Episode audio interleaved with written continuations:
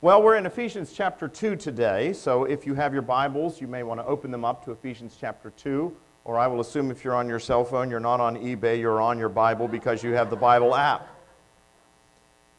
But we're going to go ahead and read through these first few verses of Ephesians chapter 2, and then we'll come back and take a look at them in closer detail. So the Apostle Paul writes, And you were dead in the trespasses and sins in which you once walked following the course of this world, following the prince of the power of the air, the spirit that is now at work in the sons of disobedience, among whom we all once lived in the passions of our flesh, carrying out the desires of the body and the mind. And we were by nature children of wrath, like the rest of mankind. We've been saying that uh, so far in this epistle to the Ephesians, Paul has been talking about what he prays, what he hopes for the Ephesian Christians. And one of the things that he hoped for was that they might come to know God, and not merely to know about him, but to know him personally, to enter into a life giving relationship with Christ. And Paul makes it very clear the reason we need this is because you and I are in a struggle, we are in a battle. And that battle is not just a battle against the world, it is a battle against the world, the flesh, and Paul says the devil as well. And any one of these opponents, in and of themselves, is far too powerful for us. But by the grace of God, we can triumph. Sometimes when you're engaged in a, a great battle, or sometimes when you're engaged in something that is long and drawn out, a struggle, it's helpful to remember how far you've come. Uh, I've never run a marathon. I have no desire to run a marathon. But those who have run marathons will tell you that one of the things that can keep you going the whole way to the end when you're running 26 miles is the knowledge that you've already come 22.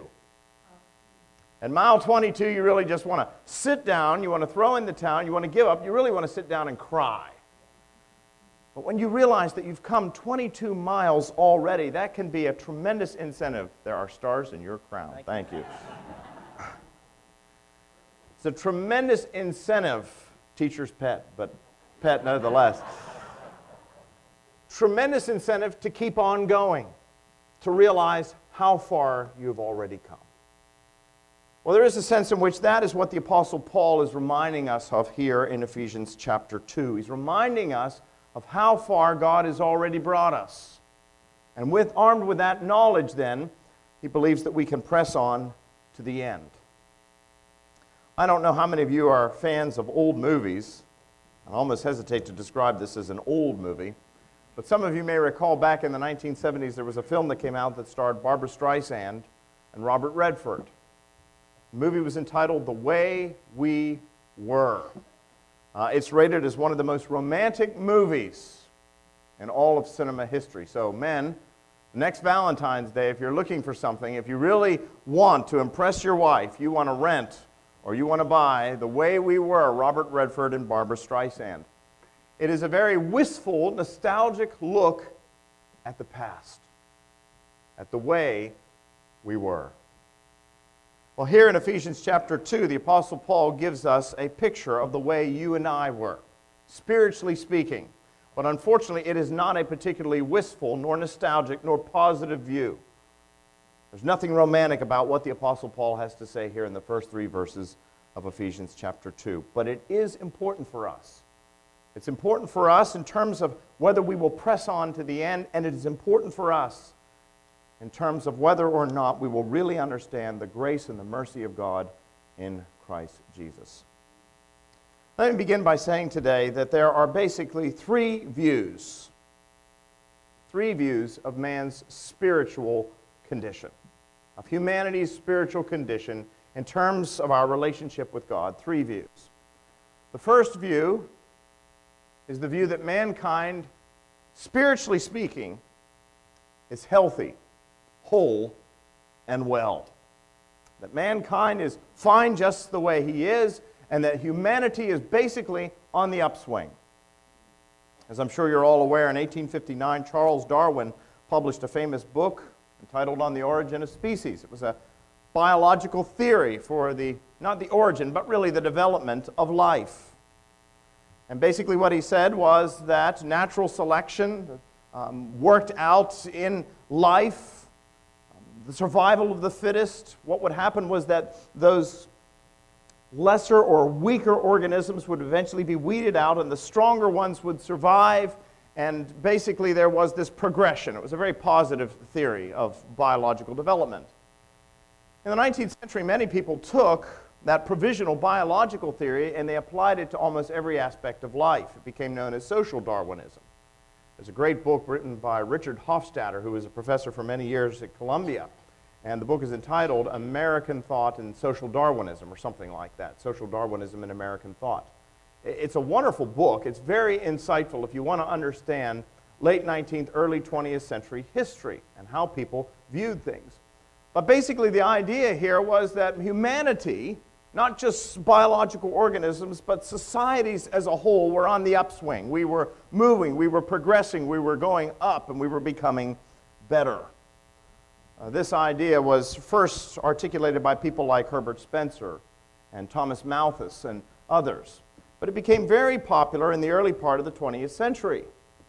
Uh, you'll recall that World War I was sometimes referred to as the Great War. It was also referred to as the what? The war that would end all wars. That was the belief, you see, that humanity was getting better and better. And yes, there had been conflicts. The 19th century, certainly in Europe and other places, been characterized by great conflicts. Whole continents had erupted in armed conflict. But the belief was that eventually humanity, as we progressed, as we continued to evolve socially and otherwise, eventually we would do away with these things. And so World War I was going to be the last great war. It would be the war that would end all wars. This was a very popular way of thinking in the early part of the 20th century. It's not particularly popular today.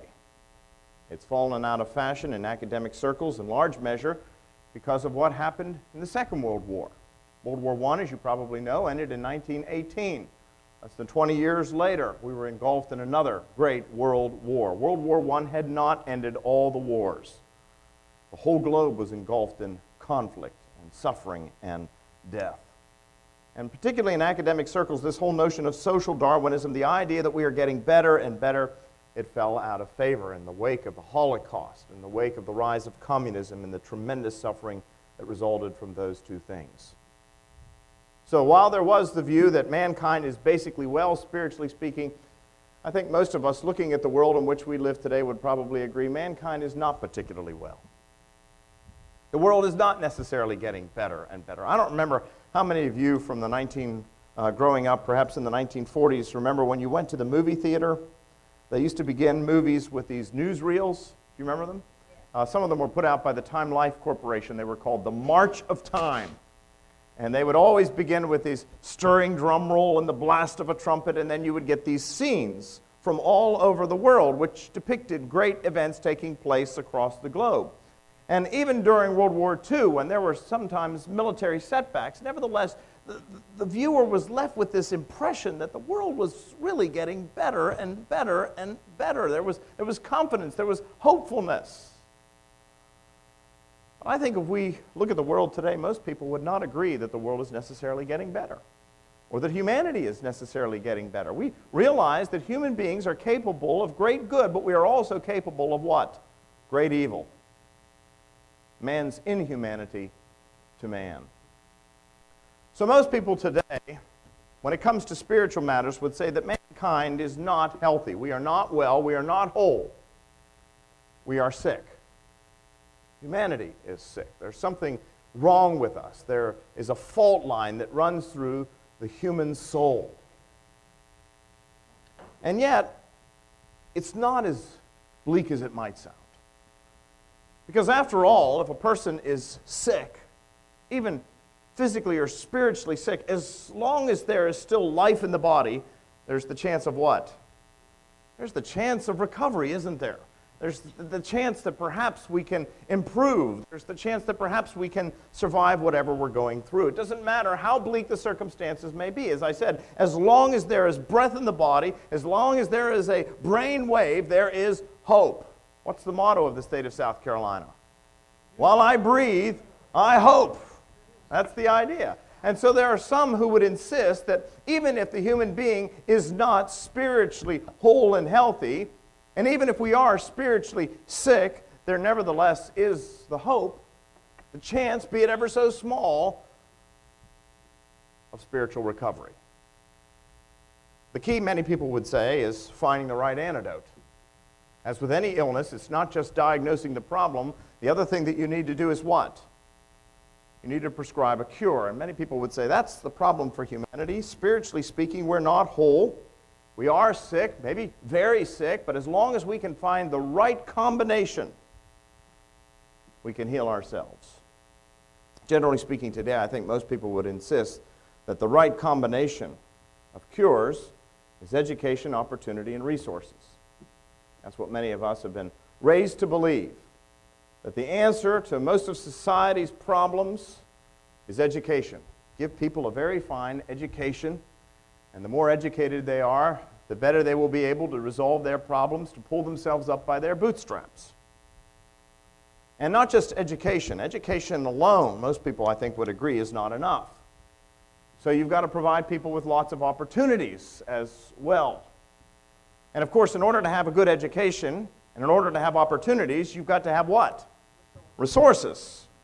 But if you can get these three things together, if you can provide people with all of their problems, all of their faults, spiritually, morally, emotionally, whatever it may be, if you can provide them with this right combination of education, opportunity, and resources, perhaps humanity can pull itself out of the mess in which it finds itself.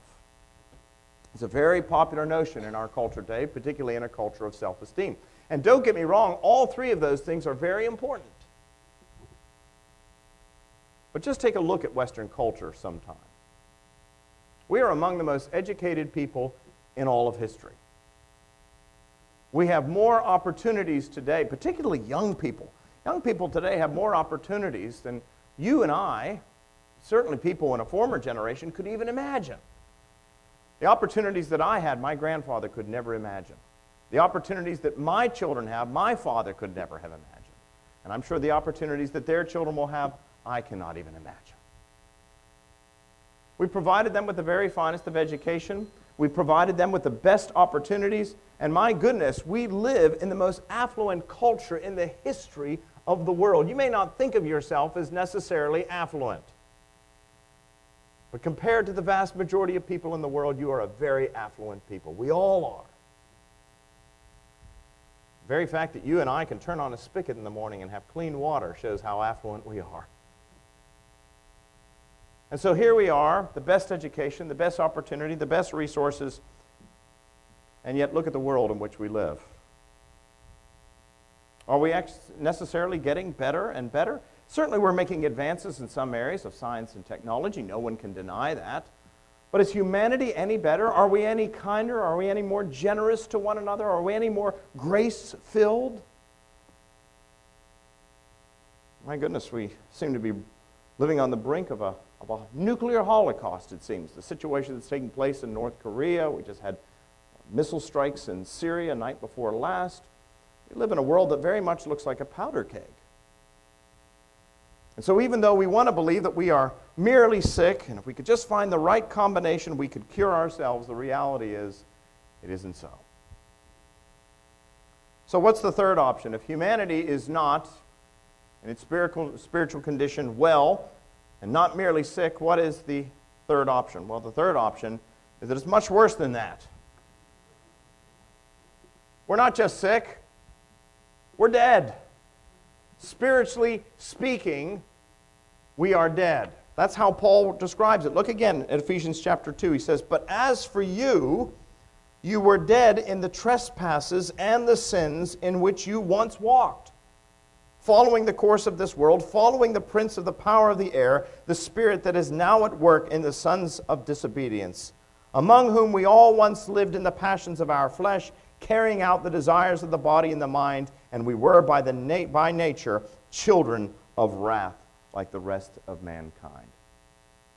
It's not just that you and I are spiritually sick. Now, we sometimes sing about that even in our hymns sin sick and sorrow worn. But the biblical picture of the human condition, spiritually speaking, is much more serious. Paul says we are dead in our trespasses and in our sins in which we used to live. Now, someone might pause for a moment and say, well, what, does Paul mean by that? He describes us as being dead in our trespasses and in our sins. We were sons of disobedience, among whom we all once lived. Now, you're either dead or you're alive. Paul says we once walked among them. Well, how can anybody walk when they're dead? There is a genre of horror films that is very popular in the world today. I, I, I, confess to you, I do not understand it. But they're zombie horror films. Have you ever heard of that sort of thing? People are fascinated by this sort of thing. Zombie. Used to be the only thing I knew as a zombie was a drink that you used to be able to get back in the in the 50s or 60s. There was a drink called the zombie. But what's a zombie? Anybody know? It's the living dead. It's the idea that a person has died, the body has started to decay, and through some power, demonic or otherwise, they have been animated. And they're walking around. And they're spreading their contagion wherever they go. It's the most horrifying thought imaginable. When Paul says, But as for you, you were dead in the trespasses and sins in which you once walked, Paul is basically saying that spiritually seeking, mankind is not healthy, mankind is not merely sick. Mankind, spiritually speaking, that is, in terms of his relationship with God, is dead. We are dead men and women walking. We are spiritually dead, physically alive. That is, we're walking around, we're transacting business, we're going about our daily lives, but in terms of our relationship with God, we are dead. Now, this is very important because what Paul is emphasizing here is the fact that as human beings, you and I are not just physical beings. Paul is emphasizing the fact that as human beings made in the image of God, there is another aspect to us just besides our body, and that is our soul or our spirit. Human beings are made up of more than just flesh and blood. Now, very oftentimes that's the only thing we tend to pay attention to is our physical selves. But let me tell you something, it is the physical self that passes away. It's the spiritual self, the soul that goes on forever. This is one of the reasons why Jesus said, What does it profit a man if he gains the whole world, education, opportunity, resources, but he loses what? He loses his soul. This is why Jesus said, Store not up for yourselves treasures on earth where moth and rust corrupt and where thieves break in and steal, but store up for yourselves treasures in heaven where moth and rust do not corrupt and where thieves do not break and steal. For where your treasure is, there will your heart be also. Jesus' way of emphasizing, you see, that you and I are physical beings, but we are also spiritual beings. We live in the here and now, but we were created for eternity. Now, there's some debate among theologians as to whether or not we are really made up of two parts or three parts. It really doesn't matter. But I'm just, for the sake of entertaining you this morning, I'm going to relate to you the difference between what is the dichotomous and the trichotomous view of the human being. The dichotomous view is basically the idea that you and I are made up of an eternal part, which is the soul or the spirit, and those who hold to the dichotomous view combine those two, soul and spirit, together, basically say that those two terms are interchangeable and we're made up of the physical. The trichotomous view basically emphasizes the same thing, but says that we're not just made up of two parts, we're made up of three parts. They make a distinction, these theologians, between the soul and the spirit. And you can see this distinction primarily in the Old Testament. Uh, that is to say, that there is the soul, which is the, the center of our moral being. There is the spirit, which is what you might call our God consciousness, that part of us that has the ability to have a relationship with our Creator. And then there is the physical, the body. Either way, whether you subscribe to the dichotomous or the trichotomous view, the idea here is that we are not just flesh and blood. And the part of us that is meant for eternity is the soul, the one part that we oftentimes ignore. Now, what's interesting about this is that Paul makes it very clear that that eternal part of us has been affected. In fact, he says all of us has been affected as a consequence of the fall. Keep your finger there in Ephesians 2 and flip back, if you will, for just a moment to Genesis chapter 3. I want you to take a look at this. Genesis chapter 3, as you know, recounts the story of the fall of mankind. It's a familiar story.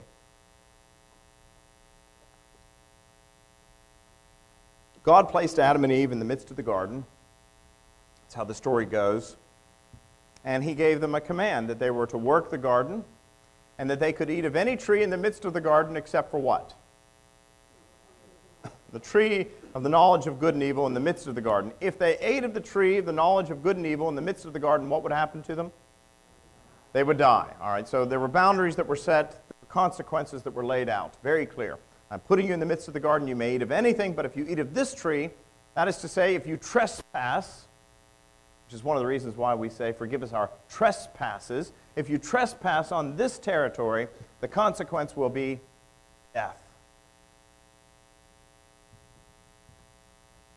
The day that you eat of it, you shall die. Well, let's take a look at Genesis chapter 3 and see what happens here. Now, the serpent was more crafty than any other beast of the field that the Lord God had made. And he said to the woman, Did God actually say, You shall not eat of any tree in the garden? And the woman said to the serpent, We may eat of the fruit of the trees in the garden, but God did say, You shall not eat of the fruit of the tree that is in the midst of the garden, neither shall you touch it, lest you die. I've always thought it very interesting that Eve understood very clearly what the parameters were.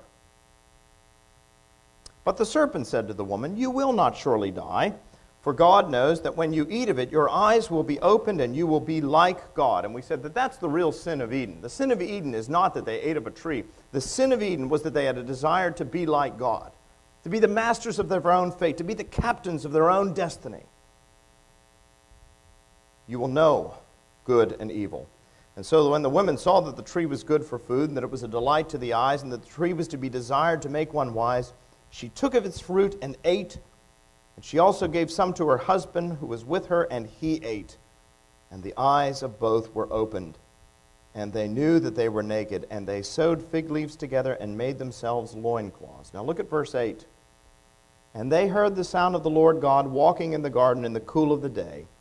And the man and his wife hid themselves from the presence of the Lord God among the trees of the garden. But the Lord God called to the man and said to him, Where are you? And he said, I heard the sound of you in the garden, and I was afraid, because I was naked, and I hid myself. And he said, Who told you that you were naked? Have you eaten of the tree of which I commanded you not to eat? And the man said, The woman whom you gave to be with me, she gave me the fruit of the tree, and I ate. And then the Lord God said to the woman, What is it that, thou, that thou hast done? And the woman said, The serpent deceived me, and I ate. And the Lord God said to the serpent, Now, what's interesting is that God said, On the day that you eat of the fruit of the tree, you will what? Did they die on the day that they ate of it? Ah, you see. They did not die physically. When we think of death, that's all we think of, isn't it? Physically. But something else died. If you hold to the trichotomous view that you and I are made up of body, soul, and spirit, what you begin to discover is that as a consequence of their transgression, the man and the woman die in all three respects.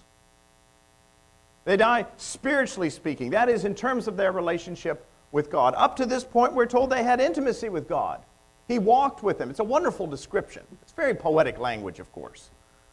But God walks with them, we're told, in the cool of the day. Now, anybody who's ever lived in Charleston in August can appreciate the notion of walking in the cool of the day.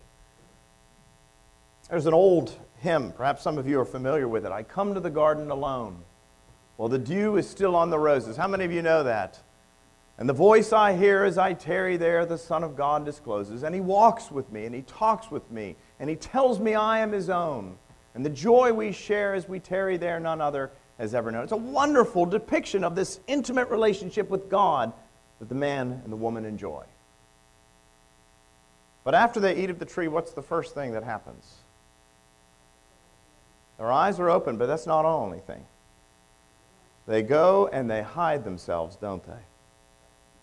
In other words, that to be fully known and fully loved, that intimate relationship somehow is broken. It's severed as a consequence of the fall.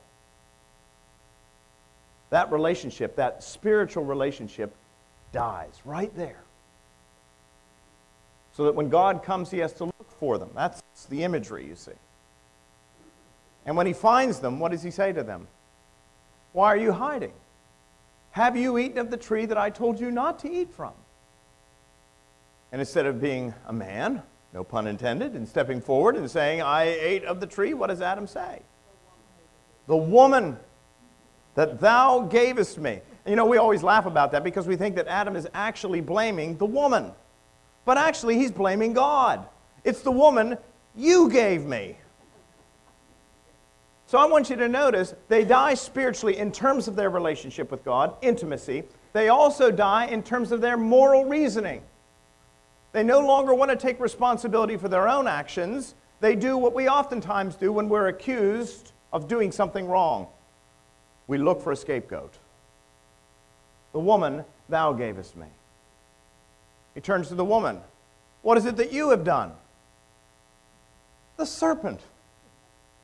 As you've heard me say before, the serpent didn't have a leg to stand on. I mean, so, but you see a death here, don't you?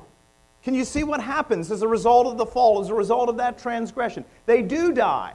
They die spiritually, their relationship with God, the only thing that made existence worthwhile. Then they die morally because they are no longer connected to God. They no longer want to take responsibility for their own actions. They blame somebody else. And ultimately, what happens? They are driven out of the garden, we're told. An angel is placed there with a flaming sword, denying them access to the what? The tree of life.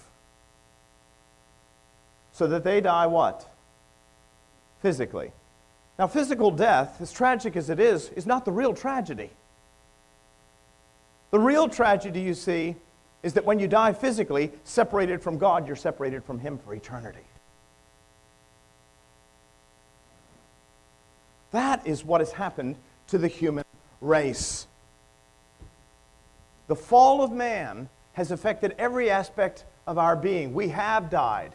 We have died spiritually in terms of our relationship with God. And because we are no longer connected to God, we are morally compromised. That's why the world is the state that we're in. And that's why we're on the brink, because we can all see it, and every single one of us will one day have an inevitable appointment with it the grave.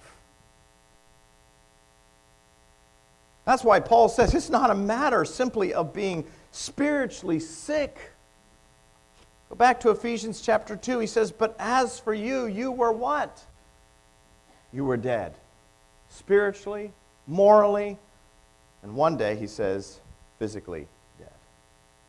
Still up and walking around, but in terms of our relationship with God and our ability to choose the right, we are dead. Thomas Cranmer put it well.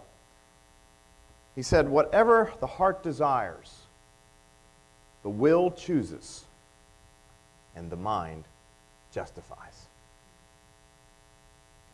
Now, some people will say, well, don't we have free will? Well, Martin Luther would insist that you and I have free choice, but we do not have free will. Every aspect of who we are as human beings has been affected by sin. This is what the English reformers and the continental reformers refer to as total depravity. Doesn't mean utter depravity. It doesn't mean as we're as bad as we could possibly be. But it does mean that there's not a single aspect of our humanity, of who we are, of our character, that has not in some way been tainted or touched or affected by sin, including our hearts. The book of Jeremiah says, The heart is deceitful above all things. Jesus, we're told, would entrust himself to no man because he knew what was in the heart of man. In other words, you and I have a heart disease. It's our heart that is corrupt. And so our heart desires things, and we choose those things freely, but because our, the, the inclinations or the desires of our heart are only to do evil or sin, then the choices we make freely are always going to be what? Sinful decisions, sinful choices. You still have free choice, nobody's coercing you, but you're, of course, going to live out life according to your nature. I've always said if you were to stick a lion and a lamb in the same room, what's going to happen to the lamb? Now, you can put a lion in with a lamb, and you can put in hay, and you can put in straw, and you can put in vegetables, and the lamb may eat those things, but the lion is not going to eat those things. Why? Why is he going to eat the lamb, though? Why? Because it's his nature. It's his nature. And the only way that a lion is ever going to eat hay or straw, he'll starve first. The only way he's going to do that is if he has a what? A change of nature. See, that's the problem for human beings, according to the Bible. We are spiritually dead. It is our nature only to do what? To do those things that are contrary to the will of God. Now, you can preach morality at people till the cows come home, but it won't make any difference. Why? Because Paul says they're not merely sick, they're dead. If somebody is sick, there's the chance that they can recover. They can hear what you're saying. But if a person is spiritually dead, can they hear you? As most of you know, I was in Beaufort for 17 years, and when I was ever working through a sermon or a class, I would um, always go out and walk through the churchyard. And I would try to work on my thoughts, try to organize my class or organize my sermon, whatever it was. And I can tell you, over 17 years in Beaufort, in that cemetery, I must have preached hundreds of sermons. And some of them were my best works. I'm going to be honest with you. They were, they were really remarkable. I must have preached a hundred altar calls. And never once did anybody ever respond. All those people lying out there in the churchyard, not a single one of them ever rose up and came forward just as they were. Why? Because they were dead. There's nothing that could be done. See, they were spiritually dead. Do you realize that's where we are in terms of our relationship with God? There's nothing. You can apply any salve that you want. You can provide people with, with education. You can provide people with resources. You can provide them with opportunities. But the problem you see is that if you provide all of those things to people, they cannot respond. The reason the world is the way that it is, Paul says, is because it is spiritually dead in its trespasses and its sins. Yes, people are up physically walking around, but in terms of their relationship with God, they're dead. And because they are dead with God, they cannot make the right choices. Their hearts are corrupt above all things. And whatever their hearts desire, their will chooses, and their mind will ultimately justify. That is the human condition. Now, how many of you look at that and think to yourself, well, that's a pretty bleak picture.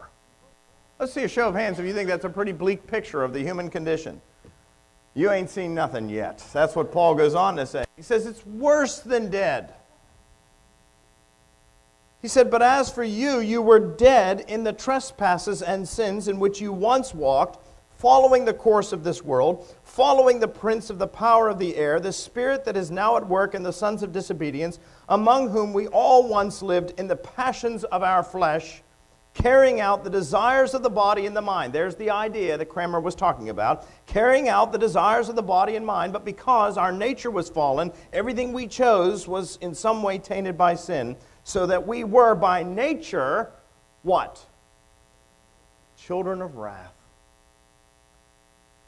Now, that's a very different picture from the one you oftentimes hear today that we're all children of God. That's what we all hear. We're all children of God, aren't we? It's a very popular notion today, but it is not a particularly biblical notion.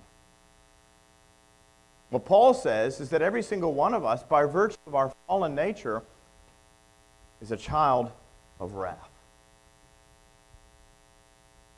Now, every time I deliver a lecture like this, I get a little nervous because I know there's somebody out there thinking, oh, now please, tell me he's not going to talk about the wrath of God. Who believes in the wrath of God today? That is such an antiquated, old fashioned idea. Nobody believes in the wrath of God today. This is an extremely unpopular notion. But I'm going to tell you something. If we're going to take the scripture seriously, if we're going to be biblical Christians, we cannot avoid the notion of the wrath of God. In the Old Testament alone, there are over 600 passages, over 600 passages that deal with the wrath of God or the judgment of God. And at least 20 different terms that apply to the wrath of the judgment of God. 20 separate Hebrew terms. Now, at this point, somebody might say, well, okay. But we all know that the God of the Old Testament was the God of wrath. The God of the New Testament is the God of what? Love and grace and mercy and forgiveness. How many of you have ever heard that? The God of the Old Testament is the God of wrath, but the God of the New Testament is the God of justice and mercy and love and compassion. That's what we've been taught. Well, I want you to understand, first of all, the early church condemned that as a heresy. So if you subscribe to that idea that there are two different gods revealed to us in Holy Scripture, that's a heretical idea. Furthermore, I think it's important to remember that while there are certainly references to God's wrath in the Old Testament, there are also references to God's wrath in the New Testament. In fact, there are more references to God's judgment in the New Testament than there is to his love, grace, or mercy. Did you know that? There are more references to God's judgment. Here we have it in Ephesians chapter 2, where Paul refers to us as being children of wrath like the rest of mankind. If you go back to Romans chapter 1, that most famous of all epistles, the Apostle Paul makes it very clear that the wrath of God is being revealed. Verse 18 For the wrath of God is revealed from heaven against all ungodliness and unrighteousness of men who by their unrighteousness what? Suppress the truth. Paul says it's not a matter of being ignorant of the truth, the problem is that mankind suppresses the truth about God, and therefore the wrath of God is being revealed. The Epistle to the Hebrews says precisely the same thing. If you've got your Bibles, turn to Hebrews chapter 10, 10 for just a moment. Hebrews chapter 10, verses 16 and following. And the Holy Spirit also bears witness to us for it says, This is the covenant that I will make with them after those days, declares the Lord. I will put my laws on their hearts and write it on their minds. And then he adds, I will remember their lawless deeds no more. But where there is forgiveness of these, there is no longer an offering for sin. But if you read through the section that immediately precedes this, while it talks about grace and mercy here, it also talks about God's judgment, God's wrath. Now, somebody might say, well, okay, but we all know that Paul could sometimes get out of the wrong side of the bed in the morning. Paul could be a little difficult. What did Jesus have to say about wrath and judgment? Jesus was so compassionate, so merciful, so gracious. We'll take a look at Matthew chapter 25.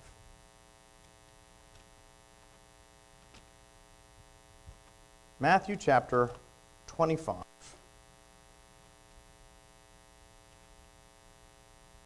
Jesus has a whole series of parables here the parable of the ten virgins, the parable of the talents, the parable of the ten virgins. You know the story. It's a, it's a great feast, a wedding feast, and the bridesmaids run out of their oil, don't they?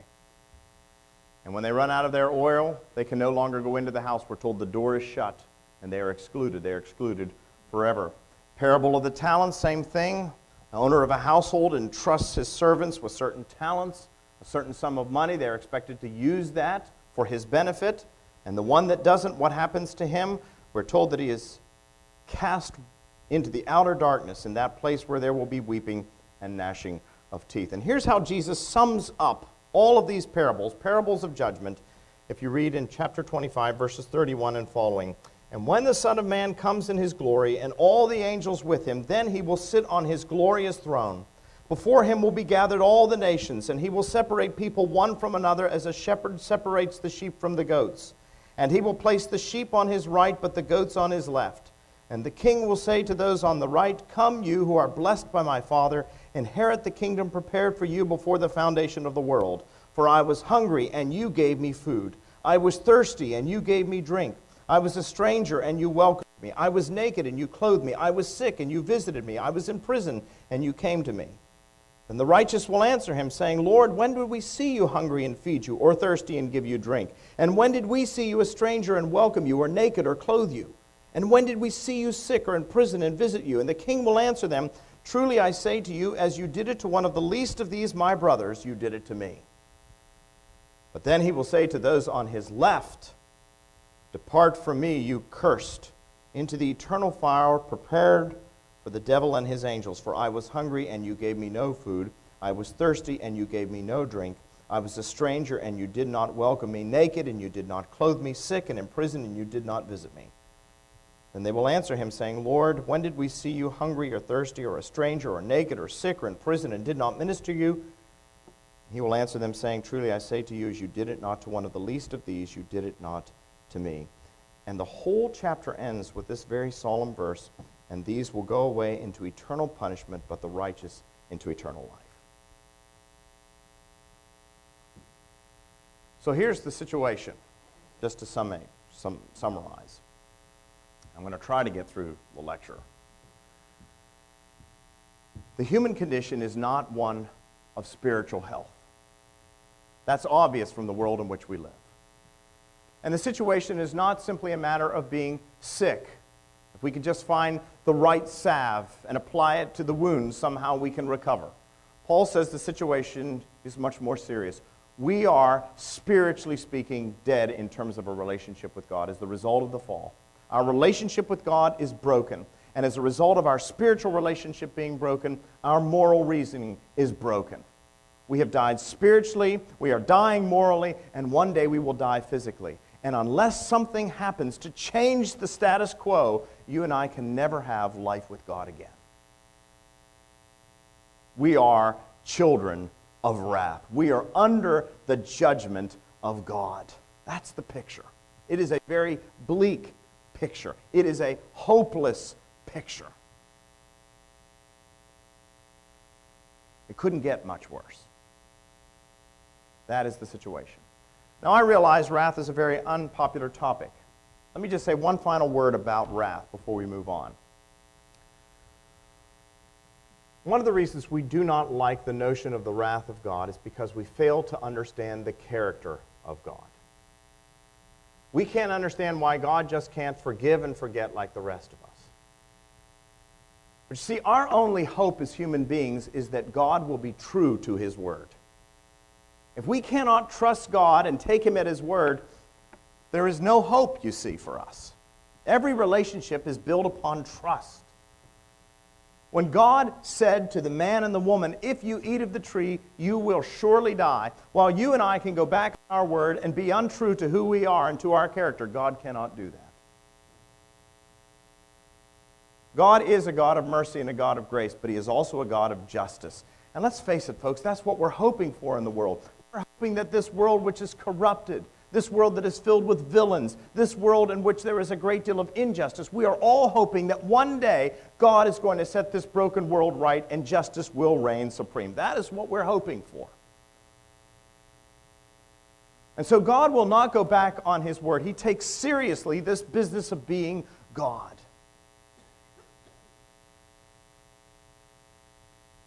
The other thing that's the problem is this we not only fail to understand the character of God, I think we tend to think that God is oftentimes like us.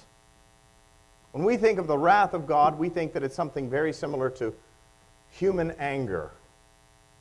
It's been said that God created us in his image, and ever since we have been trying to return the favor. When we think of a person who is wrathful, what do we think of? We think of somebody who loses their temper. We think of somebody that flies off the handle, but that's not the biblical image of God's wrath at all. I like to say that the wrath of God is probably more like an allergic reaction. There are some people, you know, that just cannot eat shellfish. It's contrary to their biological makeup. And if they eat shellfish, they have a reaction to it. Sometimes a violent reaction. Sometimes they can die from it. That's how God is with sin. You and I tend to think that sin is a small thing, but it's not a small thing. It is contrary to who God is. And when he comes into contact with sin, it's like he has an allergic reaction. That's why Paul says the wrath of God is being poured out against a sinful and fallen humanity that what? Suppresses the truth. And so here again is the situation. You and I are not merely sick. We're spiritually dead. We do not have a relationship with God. It has been severed.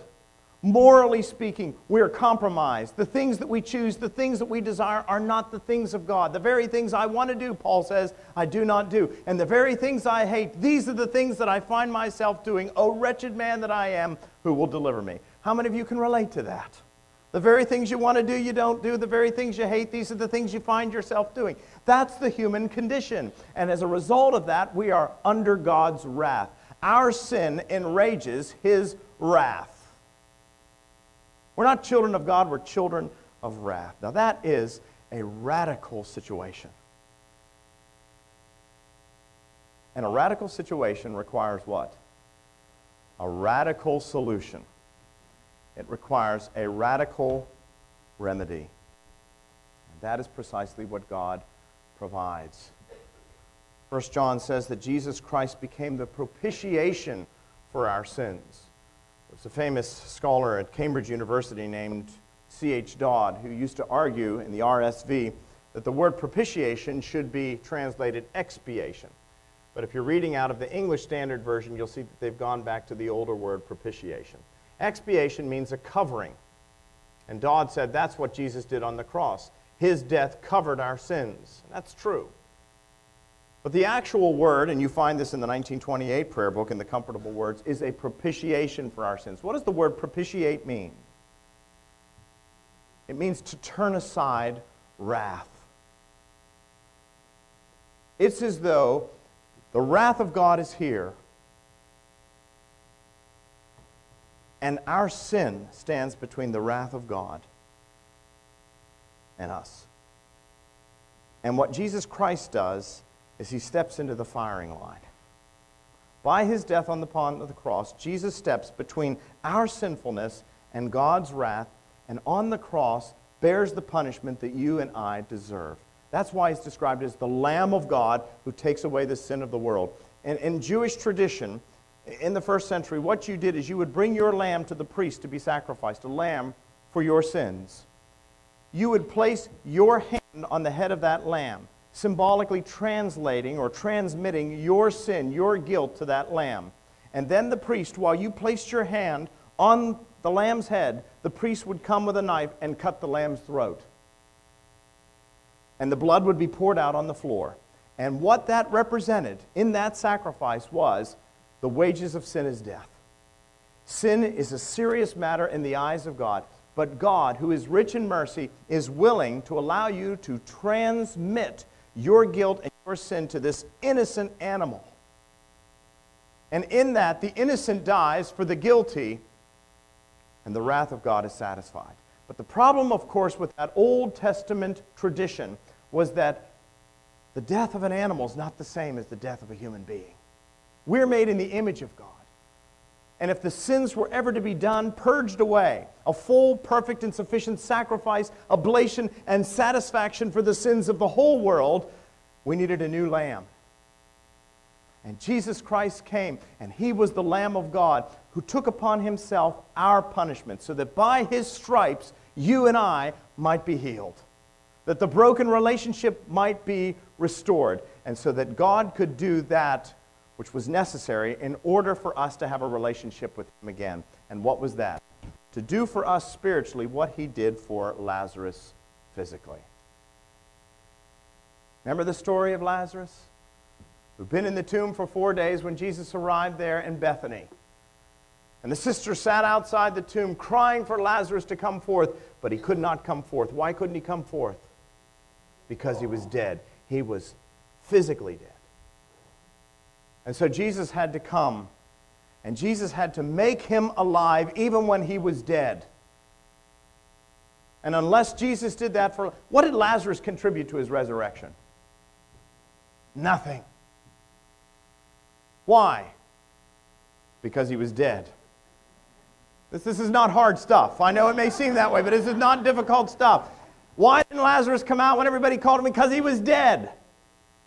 God had to make him what? Alive. And once he did that, the miracle took place behind the stone. Jesus said, Come forth, and he came out. That is what God has to do for us, spiritually speaking. You and I cannot pull ourselves up by our bootstraps. Society cannot fix itself. Why? Because we're dead. and we're under the wrath of God. And yet Jesus Christ came in, took the punishment upon himself, offered himself as the Lamb of God for the sins of the whole world. And now that the price been paid, God, who is rich in mercy, can make us what? Alive again. Isn't that exactly what Paul is saying here in Ephesians 2?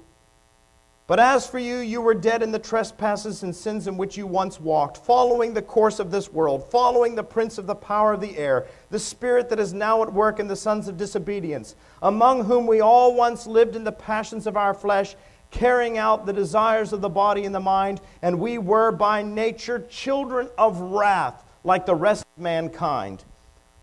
Verse 4, the most wonderful verse in the whole chapter, but God but God, who is rich in mercy, because of the great love with which He loved us, even when we were dead in our trespasses, made us alive together with Christ. By grace you have been saved and raised up with Him and seated with Him in the heavenly places. You have been saved by grace. What is grace? Now, you've been with me two years. What's grace? God's undeserved, unearned favor. Why are we saved by grace? Why does it have to be by grace? Why does it have to be by grace? Because we're dead. And dead people can't do anything. But God, who is rich in mercy, made us alive, even when we were dead. That's why it is by grace that you have been saved, not by works, Paul says so that no man may boast. And that is why, in the words of Ravi Zacharias, outside the cross of Jesus Christ, there is no hope for the world.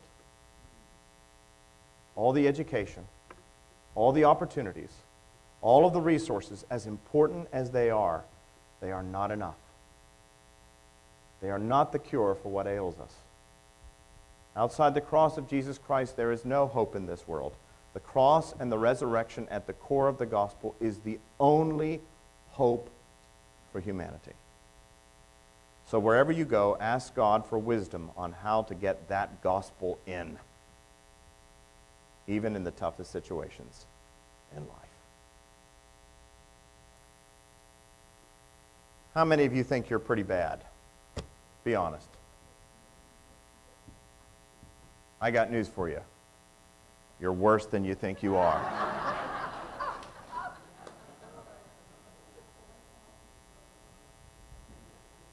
but, but, but God, who is rich in mercy, made you alive. And for that we say, thanks be to God. Amen. Let's pray. Father, we give you thanks and praise for the riches of your grace and your mercy. We are not just sick, we are dead in our trespasses and in our sins. And if we have come into a relationship with you, Lord Jesus, it's because you, you made us alive and when we were dead. And you've seated us in those heavenly places with Christ Jesus. Having given up everything for us, Lord, we pray that you would so fill us with your Holy Spirit that we would have the courage to give up everything for you, knowing that everything that our hearts desire has already been achieved and won for us. Grant us the grace, Lord, to now live for you. In Jesus' name.